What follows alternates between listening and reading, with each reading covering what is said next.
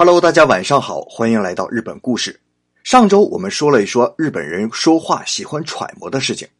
这几天我在 Facebook 上看到了一张图片，说的是日常生活工作当中日本人说出来的话，中国人和日本人理解上的差异，非常有意思。我把它翻译了一下，贴在了我的个人微信公众号上，有兴趣的朋友可以看一看。那比如说啊，非常常见的。工作当中，日本人会说啊，非常非常抱歉。但是，哎，按我们中国人的话说啊，那就是你道歉了。可是啊，这是日本人的口头语，关键的重点在后面的那一句话，而后面的一句话基本上也都是表示否定的。比如说，呃，特别抱歉，我们不打算采用你，或者说特别抱歉，但事情不是你想象那个样子的。看到这些话呀，我就想起来我刚来日本的时候啊。我把自己的论文拿给当时的教授看，老教授啊是皱着眉头，一声不响的看完之后，长叹了一口气，然后跟我说：“哎呀，可以吧，再回去努力一下。”哎，当时我就懵了，你说这到底是可以还是不可以呢？到底用不用再改一下呢？什么叫再努力一下啊？你倒是给我个明确的指示嘛！哎，这就是我上次所说的揣摩带来的工作效率的低下。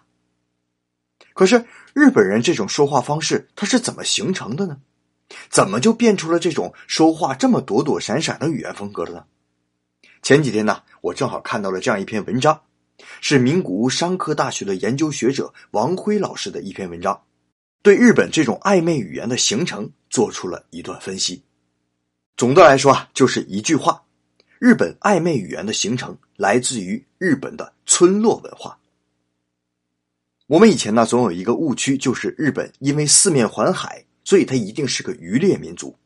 其实啊，连日本人自己都说自己是农耕民族。那一个岛国还是农耕民族，那土地就是个极其稀缺的资源。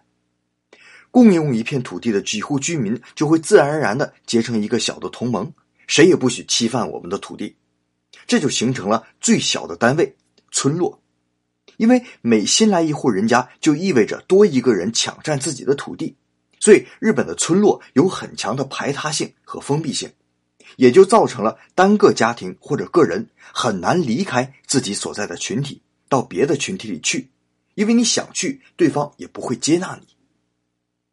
那个人对村落的依赖性越强，也就越重视和村落当中其他人关系的协调，所以啊，这样说出一句话。要照顾到各个方面，避免冲突，而且尽量不要引火上身。比如说，有人问啊，明天那个小谁来不来啊？按日本人最惯用的一句回答方式就是啊，听着好像不来。哎，你听这意思啊，明明是自己说的话，可是一个乾坤大挪移，就把责任推给了一个不知道是谁的第三人，而且还含含糊糊、闪烁其词的说好像不来。有人说啊。这是日本人在常年集体意识当中练就出来的智慧。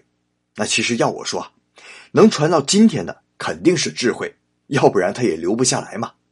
只是啊，在如今这种更多文化突如其来交杂在一起的社会当中，这种耍小聪明的智慧，还是不要也罢呀。